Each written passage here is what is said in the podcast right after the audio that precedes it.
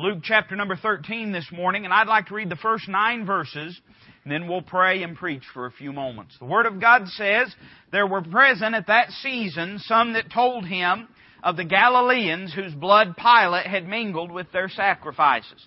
Jesus answering said unto them, Suppose ye that these Galileans were sinners above all the Galileans because they suffered such things?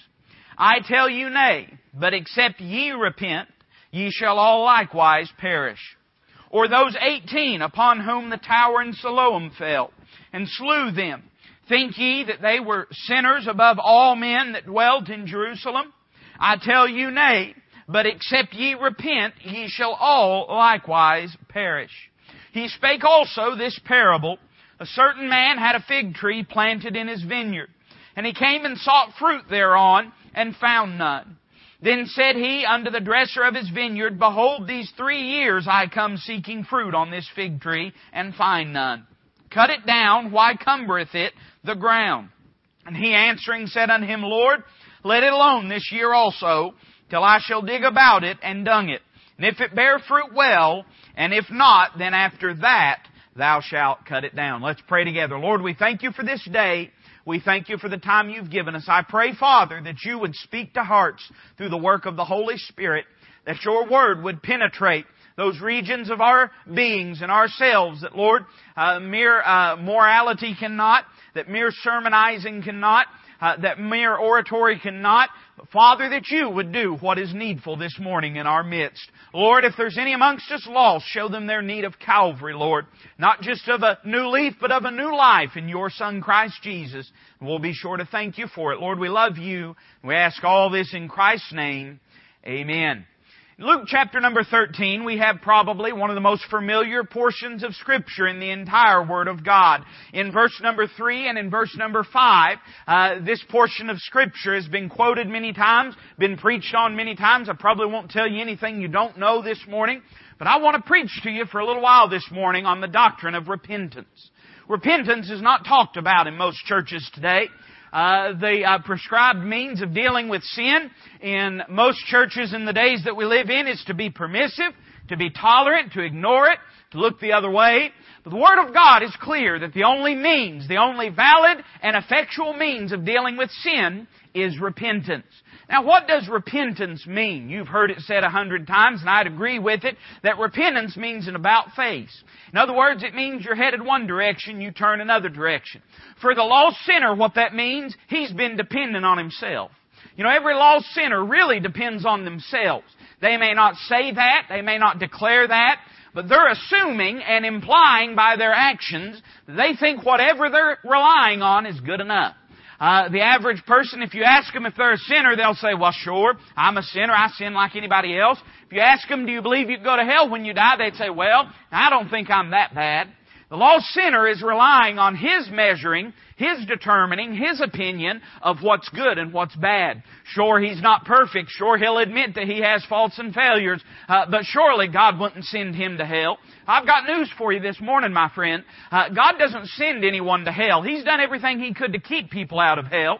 When a person rejects the Lord Jesus Christ, they send themselves to hell.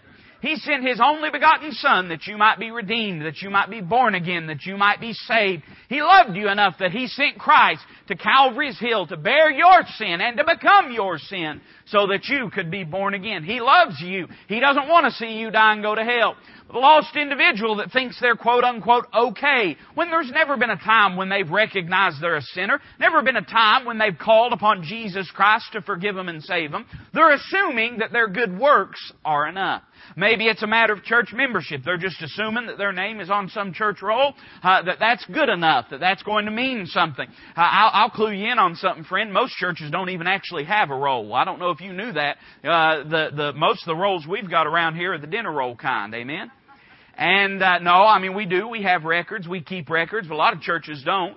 And, uh, you know, a lot of folks think, well, because I've cast my lot in with this group or with that group, that means that I'm saved. That doesn't make you saved.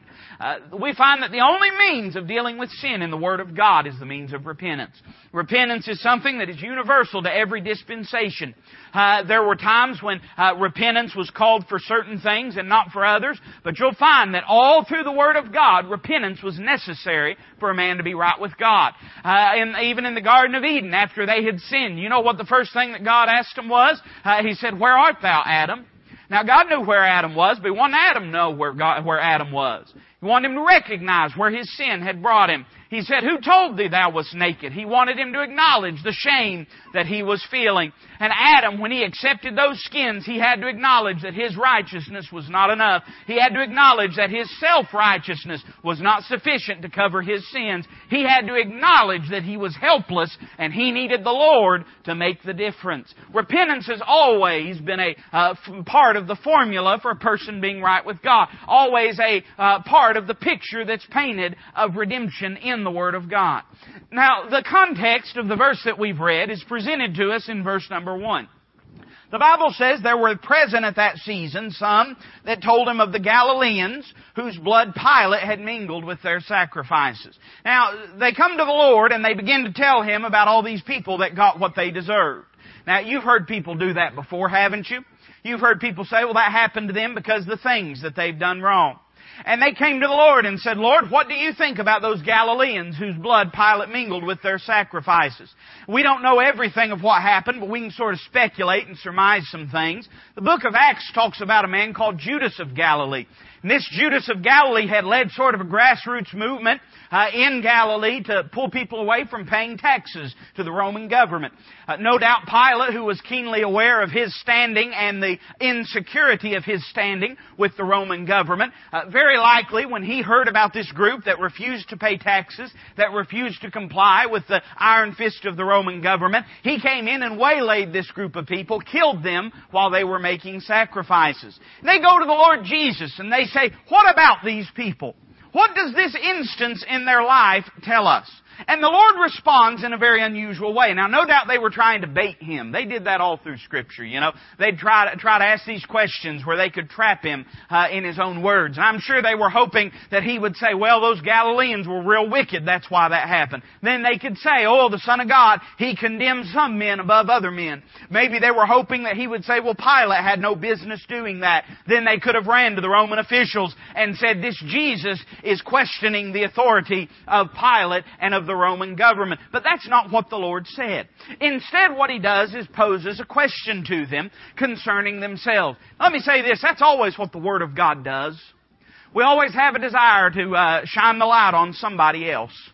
We always have a desire to look at somebody else. Uh, we, you know, everybody that talks about not judging, you know, they're usually the most judgmental ones. We always want to say, well, don't judge me. I can judge you, but you don't judge me. And uh, you don't judge anybody I like, but I can judge people that you like. And uh, I tell you, this judging thing's a two-edged sword, and that's what the Bible teaches, that with whatever measure you mete out judgment, it shall be meted out unto you. The righteous man judgeth all things, the spiritual man does. Uh, we're to judge righteous judgment. When we judge according to the Word of God, that's righteous judgment. We're judging the way that God judges. Now that doesn't mean it's always our place to do so, but the righteous man, the spiritual man, he judgeth all things. So go ahead and just peg her down. Anybody that says, well, you know, the Bible says judge not that you be not judged, chances are they've not opened that Bible in ten years. And they probably couldn't tell you where that verse is found. Beyond that, they couldn't explain what that verse means. So uh, they come to the Lord and say, well, what do you think about this? Now always, human heart always wants to shine the light on someone else. But the Lord says, I want to ask you a question about your heart. Now let's look at a few things this morning. I don't know how long I'll preach. Uh, I know you're hoping not very long, and, and I may do that. I don't know. We'll see.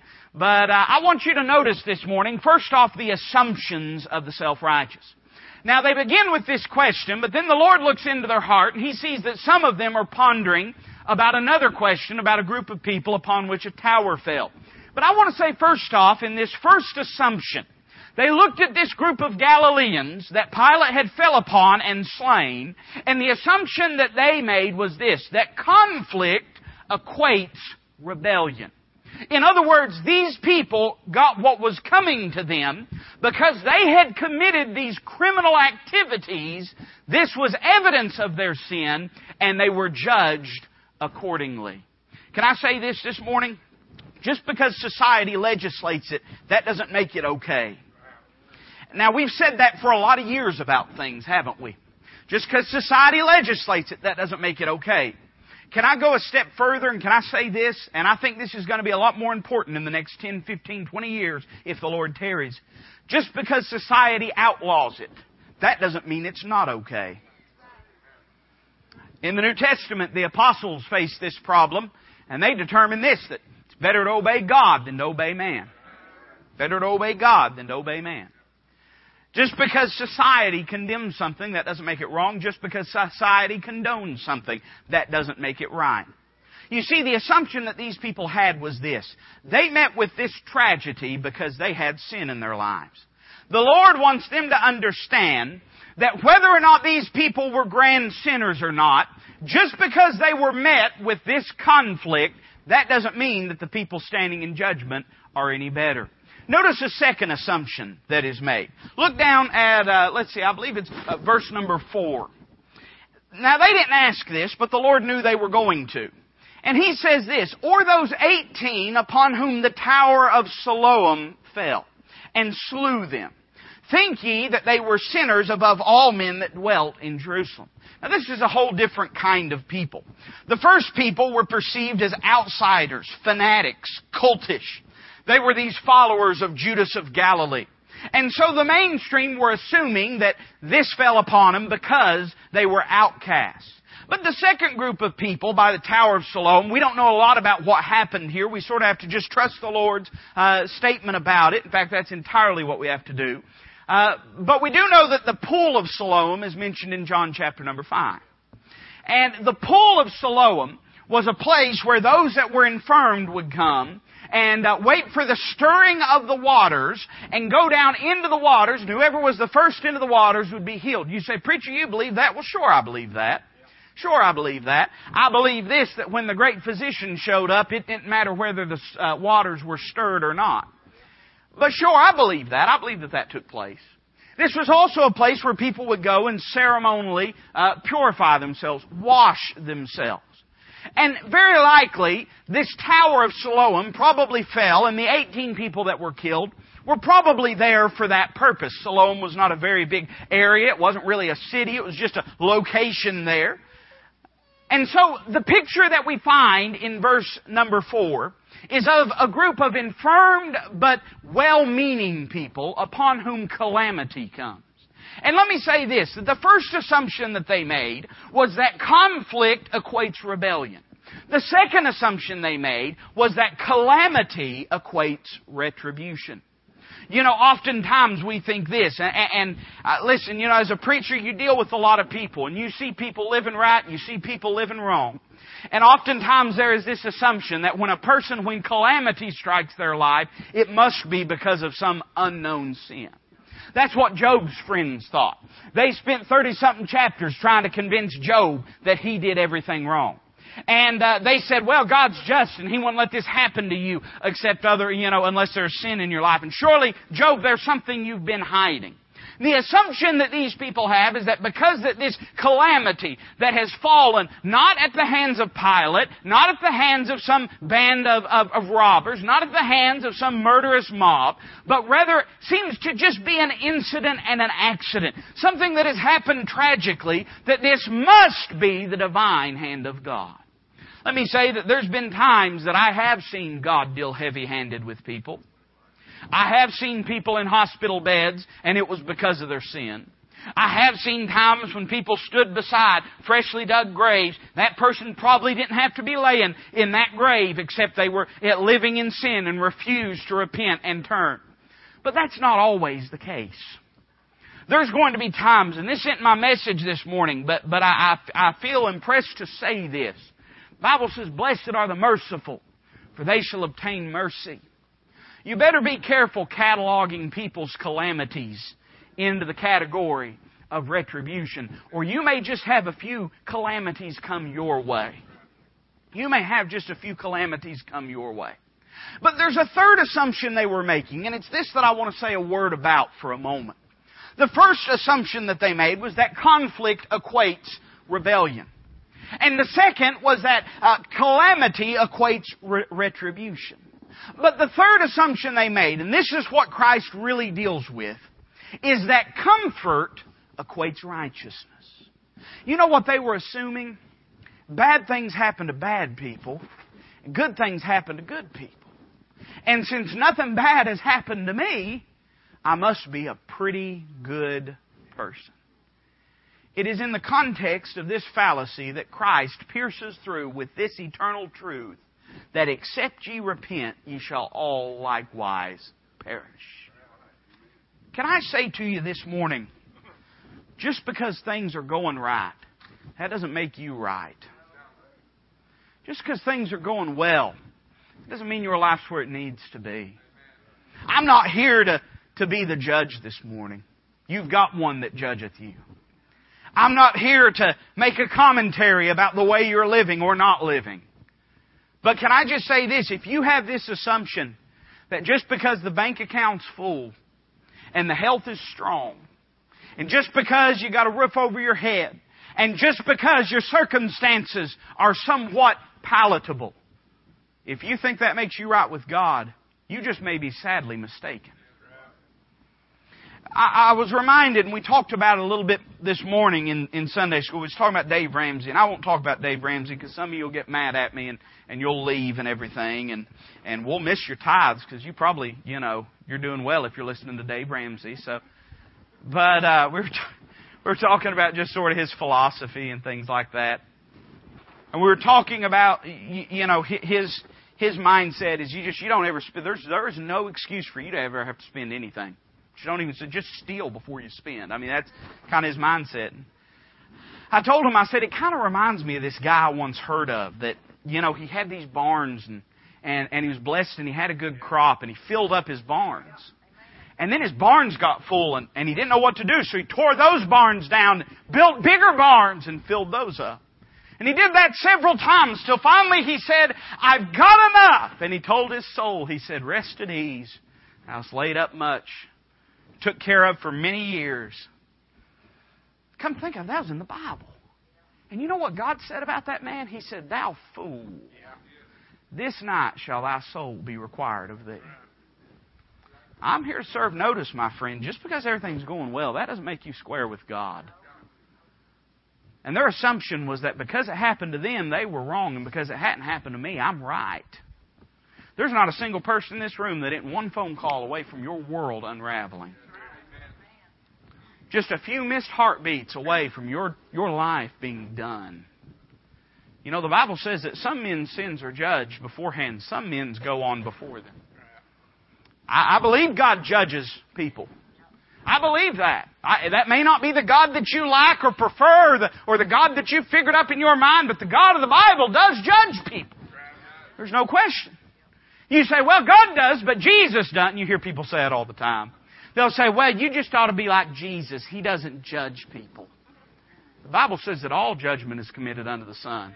Who do you think sits on that great white throne from whose face heaven and earth will flee away? They'll say, well, just, just be like Jesus. Just don't ever judge. He never judged, right? You know? Man, this isn't my message, but it burns in my heart, and I got to say it. He said, You whited sepulchres. Boy, that's not kind language. Let me tell you something. Mr. Osteen stroke out over that. You generation of vipers was what he said. You whited sepulchres. You're beautiful and garnished on the outside, but within you're full of dead men's bones. He said that you can pass uh, earth and land uh, to to uh, uh to make a convert, and then he said you make him a twofold child of hell. I'd say that when he was dealing with self righteousness, Christ judged very harshly. I'm thankful when he looked at the lost sinner, he said, Any that come unto me, I will in no wise cast out. And when he was dealing with those that were aware of their unrighteousness, not self aware of their false righteousness, when he dealt with those that were aware of their unrighteousness, oh, oh, a bruised reed would he not break, and a smoking flax he would not quench. He dealt in compassion. But let me tell you something, and I, Lord, help me to say just exactly what needs to be said this morning. Let me tell you something. There's a lot of us that it, it, it's not a matter of a smoking flax, it's the fires of our own pride. And God will quench those. And there's a lot of us. That it's not a bruised reed, but it's a rod of rebellion, and God will break that. God will do whatever it takes. He loves you enough to shake your world if He has to. But just because He hasn't, that doesn't mean you're okay. That doesn't mean you're okay. We see the assumptions of the self-righteous. Notice the answer of the Savior. Just a, little phrase, but it's important enough that He repeated it twice. And notice what He says in it. He says in verse 3 and verse 5, both of them, He says, I tell you nay, but except ye repent, ye shall all likewise perish. Now notice, let's break this apart. Can we do that? And let's notice what he says. Notice first off the correction of their reasoning. He says, You think that these Galileans were sinners above all Galileans. And you think that these that were by the Tower of Siloam were sinners above everyone in Jerusalem. And with one little word, he unravels their reasoning and he says, Nay. No. No. That's not so. He says this didn't happen to them because they were grand and, and, and awful and the chiefest of sinners. He does not go into the reasons why it happened. You know why? Because those reasons aren't important, known only to God. But what he does when they seek to shine the spotlight on those who have experienced calamity and tragedy is he turns it around and shines it, shines it on them and says this basically. Are you ready? He says, they were no worse than you. They were no worse than you. I'm glad when God saves a man, He makes him a new person, aren't you? Man, I'm glad for that. But can I tell you something? Your flesh is just as wicked and rotten today as it was on the worst day of your life when you was lost in your darkness and in your sin. Your flesh is still just as rotten and wicked. The flesh can't be saved, it can't be sanctified, it can't be regenerated. The new man can. But the flesh is destined for death. Destined for death. We talked about that this morning in Sunday school in Colossians chapter 3. Paul said, For ye are dead, and your life is hid with Christ in God. You're dead. What does that mean? What does that mean? It means that your flesh, that the old man is sentenced to death. It's done. It's over with. There's nothing you, you can paint it up, you can dress it up, you can try to make it proper, you can try to make it acceptable. It's still just as wicked and as rotten as it ever was.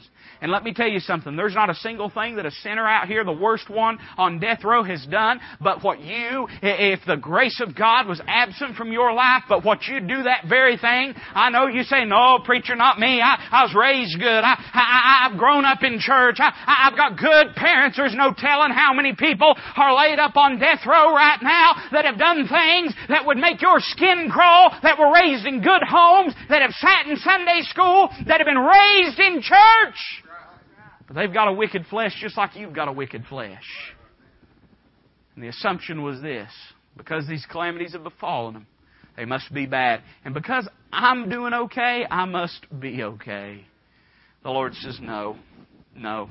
We see the correction of their reasoning. Notice the second thing. We see a call to repentance. So he establishes this fact. You're just as wicked as they are. I know that's not real good encouraging, you know, I mean that don't that, that don't build churches real big. I know that when you say that, but but that's the truth. I'd rather have a little built on the truth than a lot built on a lie. And that's the truth. And then he tells them how to deal with that problem. I'm glad the Lord doesn't just hang us out there with a problem and no answer. He, shows that to us. He says, no, your reasoning is wrong. You're just as wicked as them. But how do you deal with that? He says this, except ye repent. Repent. Again, I'll say it. To repent is a, is a 180 degree turn. Repentance is not uh, just when the when the drunkard pours out his booze, uh, and, and, I still believe that the drunkards ought to pour out their booze. Uh, it's and I still believe that the drunkards ought to pour out their booze. Still believe that. More than that, God still believes that. God still believes that. It's not just when the dope head throws away his dope. It's not just all those things are indicative, but that's not the substance. It's greater than that. It's greater than that. Just as faith is not an activity, but rather an attitude of the heart. You believe that, don't you? Faith is not an activity. It's an attitude of the heart. We effectually trust God. But faith without works is dead. So true biblical faith will produce works, there's no question. But the faith itself is an attitude of the heart, and repentance is the same way. Repentance is the attitude of the heart to say this my way is wrong, God's way is right. Uh, sin is wrong. I, I, I don't need to partake in it anymore. I'm glad that repentance is not a promise I'm never going to do anything wrong again. Because if that's what repentance was, I, I mean, it wouldn't do a lick of good for any of us to repent. It's not a promise, say, Lord, I'm never going to make a mistake. What it is, is to call sin what sin is, and to say, Lord, I know and I'm willing to quit going that way and start going this way. I'm going to quit living a life unchecked by the Word of God, uh, uh, that, that is unrestrained by the teachings of grace and truth. Everybody talks about grace. We love grace, don't we? We love grace. Can I tell you, there's such thing as cheap grace in modern churches? Grace, listen, grace does not take 1 John 1 9 and make it the kitchen sink. Do you know 1 John 1 9? That may be why you're looking at me like that. I don't know. If we confess our sins, He is faithful and just to forgive us our sins and to cleanse us from all unrighteousness. I'm glad that's true. I believe that, friend. I mean, I believe it with my whole heart. But what? Shall we continue in sin that grace may abound? God forbid. God forbid that we should do such a thing. Biblical grace does not take 1 John 1 9 used as a license to sin. That's cheap grace. That's grace that does not take into consideration all that Christ paid when He died for our sins. You know what real biblical grace does? The grace of God teacheth us that, uh, li- uh, that, that denying ourselves, denying ourselves and living righteously and godly in this present world, that's what real biblical grace does. It changes a man's life. And true repentance always walks in accordance with true grace. It'll admit and acknowledge what I've been doing is wrong and I don't need to live that way anymore. That's the only way to deal with sin. Sin is not dealt with by ignoring it. I know we'd all like that. We all assume we ignore it, it'll go away, but that's not how sin's dealt with. That may square you with your friends, that may square you with your family, it may square you with your church family, but if you want to get things right with God, you must repent. You must repent. You must acknowledge that what you've done is wrong, confess that to God, and purpose in your heart by His grace to do better and to turn from it. You must do that. That's, ne- that's necessary. This isn't just, hey, preacher needed something to preach on today, so he came up with this. Christ said, except ye repent. Except ye repent. He didn't say, well, except you repent unless you really, you could go to church, you get baptized, you could uh, go buy your King James Bible and, and uh, you know go go get your hair the way they want it done, your clothes the way they want it done, and really dress yourself up. That's not what it says. It's not what it says. And I'm, I'm not criticizing any of those things. I'm just saying that's not enough. You can do all those things and still not be right with God. He said, except you repent. Except you repent. And then we see a caution against rejection. He says, Ye shall all likewise perish. Perish. Now, I'm aware that there is a very, very distinct biblical context here that deals with the Jewish people and the Jewish nation. And they had this assumption as a people that, that God was, was purging sinners out of their midst through that, and they weren't part of, they, they weren't a part of that. They weren't sinners. And Christ is telling them this as a nation, that you must repent. If you don't turn towards me, there's going to be some things that happen. Uh, for instance, the, they, they wouldn't benefit the kingdom at that particular time, and they didn't repent, and that didn't happen. Uh, they, the uh, Romans would trod them underfoot, and so on and so forth. I mean, there are some very distinct contextual things that Christ is talking about. But can I can I just say this? I don't think it's stretching truth to understand that there is an application of this to the salvation of the sinner, and also to the Christian life of the believer. God's good to us. He's really good. He's so long suffering. I wouldn't put up with me half as much as God puts up with me. That's the truth. I wouldn't put it. Listen now. Oh boy, I don't know. Are you ready? I don't know how you're going to receive what I'm about to say. I wouldn't put up with my spouse the way God puts up with me. And she wouldn't put up with me the way God puts up with me. If I was if I was as unfaithful to my spouse as I am to my God, our marriage would be over like that. I'm just being truthful. I know you come in, you wanted one of them plastic preachers you know, but you didn't get it. It's not what you've got. You've got one made of flesh and bone. that's weak, that fails, that is flawed, that fails God on a regular basis. I'm so glad He's long suffering. But can I say this? The long sufferingness of God does have a limit. It does. You say, really? Oh yeah. Read, read about the nation of Israel. You, you, know what, you know what the Lord said about the nation of Israel, and I believe it was the book of Hosea, says that their, that their wound was so bad there was no remedy. They had crossed that hidden line known only to the almighty mind of God between God's mercy and God's wrath. And he said, Ephraim's joined to idols, leave her alone. Leave her alone. And so we have an illustration of this in this next few verses. And I'm just going to give them to you quick and then be done. I want you to notice we see not only the assumptions of the self-righteous and the answer of the Savior, but notice the application of the story he's about to tell. Now, this is all part of one narrative. In fact, I was going I was joking with my wife last night because I was just going to preach on the first five verses. Now think about that. If I'd done that, you'd be headed to Shoney's, you know? But as I read, I, I was struck by, by the inclusion of this parable. I mean, you, you can't, if you read this honestly, you have to see that this parable is a part of this narrative. And so I told her, I said, I'm only going to preach two points tomorrow. And she looked at me like she didn't believe me. And I said, I am. And then sure enough, I, she's right a lot of the time. You know, I found that to be so. Easy now. So we see an application of this parable that's given. And I want you to listen carefully to it. He spake also this parable. A certain man had a fig tree planted in his vineyard. And he came and sought fruit thereon, and found none. Then said he unto the dresser of his vineyard, Behold, these three years I come seeking fruit on this fig tree, and find none. Cut it down, why cumbereth it the ground? So the owner of the vineyard, his long sufferingness has passed. But through the pleading of the dresser of the vineyard, and, and by the way, I, I, I think, well, I'm not going to get into it. There's a lot of beautiful truth here. Who's, who's the husbandman? Who's the husband? And, and who's the one that prunes and dresses the vineyard? Aren't you thankful we have an advocate with the Father, Jesus Christ the righteous? He says this, and he answering said unto him, Lord, let it alone this year also, till I shall dig about it and dung it. And if it bear fruit, well, and if not, then after that thou shalt cut it down. So he tells this parable to illustrate this truth. And I want to point out three things. I want you to notice first off the planting and possessing of this vineyard. You see, this vineyard owner had a right to do this because he was just that.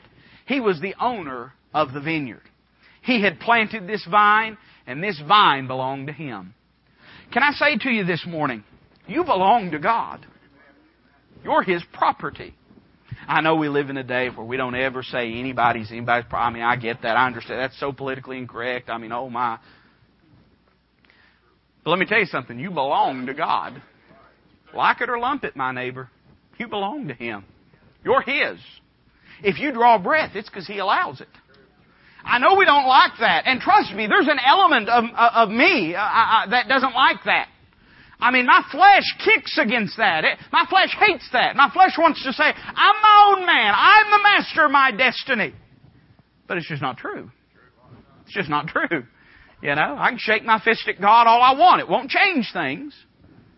I don't, I don't draw breath except He allows me to. I don't, there's not a single thing in my life that, that takes place, but, but He gives it permission to do so. There's not a benefit or blessing I enjoy, but it's come from Him. I belong to Him. He has planted me. He possesses me. Then I want you to notice, we see not only the planting and possessing of this vine, but I want you to notice next the pruning and probation of this vine. So you belong to the Lord. I belong to the Lord. We're here for His glory, not for our glory. Uh, we're here for His good, not for our good. Now I'm thankful He sees after our good, but but we're not to see after our good. He's to see after. Uh, there, there's a lot of uh, self-improvement mentality in, in today. Uh, can I tell you something? You don't have the wherewithal to make yourself what you need to be. Only by the grace of God can you become what the Lord wants you to be. Uh, so He'll look after our good, but we're here for His good.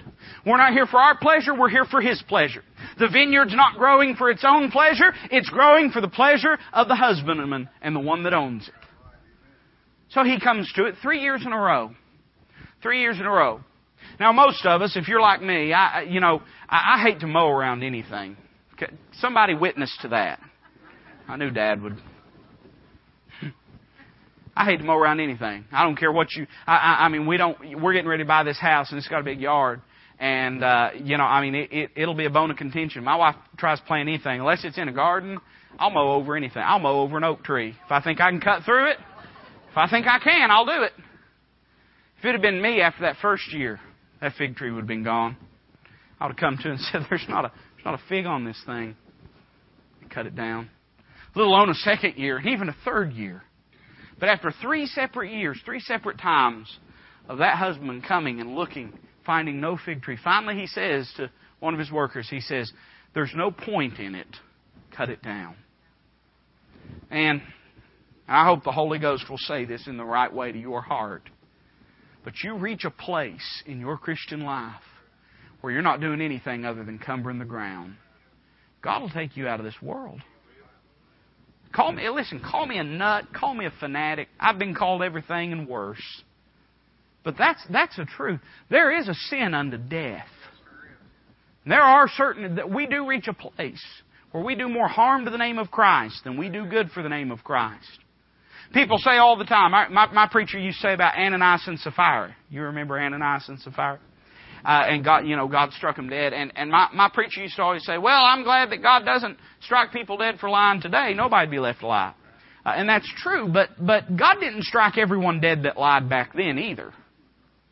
You know why God struck Ananias and Sapphira dead? Because they made up their mind they could lie to the Holy Ghost. And at that point, God couldn't deal with them anymore.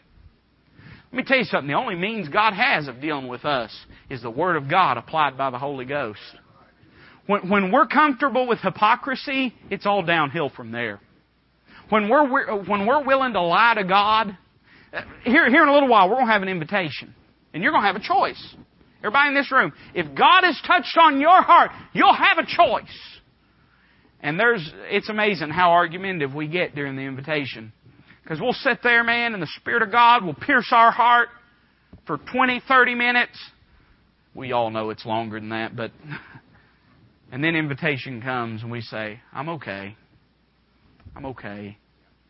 I'm alright. Lord, all those things you said to me, I, I'm okay. I'm alright. There's nothing wrong with me. When you get to where you'll lie to the Holy Ghost, there ain't much left for you. So he said, Cut it down, it cumbereth the ground. But an advocate came and said, Give it another year. Give it another year. And so a probation time was instituted. And God, I believe, is teaching us that, that there are some things that will enter our life oftentimes as God is trying to get our attention. Because here we see the, the proving and the perishing of this fig tree. He says this Give me another year, and I'll dig about it, and I'll dung it. You know, I mean, right? Okay. Hmm. In other words, he's going to fertilize it, put manure around it. He said, and then in another year, if it doesn't grow anything, we'll cut it down. I, am not the Holy Ghost. I'm glad I couldn't do it. But, but I, I'm, I'm not the Holy Ghost. The Spirit of God has to speak to your heart and tell you what's, what's going on in your life. But I do believe there are periods of time when God is trying to get our attention. And He either will or He won't. And the proof is in the change that takes place. The proof is in the change that takes place. Let me tell you something. If you won't get serious with God, there ain't much help for you. There ain't much help for you.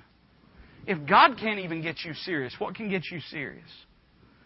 If, if God can't even get you to see that this thing's not a game, this is real.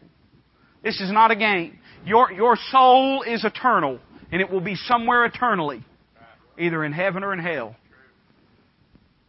And when, you know what Christ said about the, or what Abraham said to the rich man that was in hell? He said, Listen, why don't you send Lazarus back to preach to my five brethren? You know what he said? He said, He has the law and the prophets. Let them hear them. If the Word of God can't do the work in your heart, nothing can do the work in your heart. The Spirit of God can't. If you're to the place where you're so hardened, You say, well, you know, God hardened Pharaoh's heart. Pharaoh hardened Pharaoh's heart before God ever hardened it. The Bible says that Pharaoh hardened his own heart. Then after that, God hardened it. He made the choice. He made the decision. And when we get to the place where we'll harden our heart and say, I'm going to live the way I'm going to live, no matter what anybody thinks or says, then more often than not, God will let you go that direction until He finally just has to cut you down. I know it's not popular. There's probably half the people in here thinking that preacher up there's a nut. He's, he's a fear monger. Hey, you call me whatever you want. But I'm giving you biblical truth this morning. We all have a window of time, and we're going to do something with it. We're either going to waste it or we're going to use it. So the question this morning is will you use it? Is God speaking to your heart? Has He put His finger on something, said, This is sin, get it right? If He has, the only way to deal with it is to repent, to ask His forgiveness, and to turn from it. Call it what you want, friend, it's biblical. And if God's touched your heart this morning, I hope that you'll respond to Him.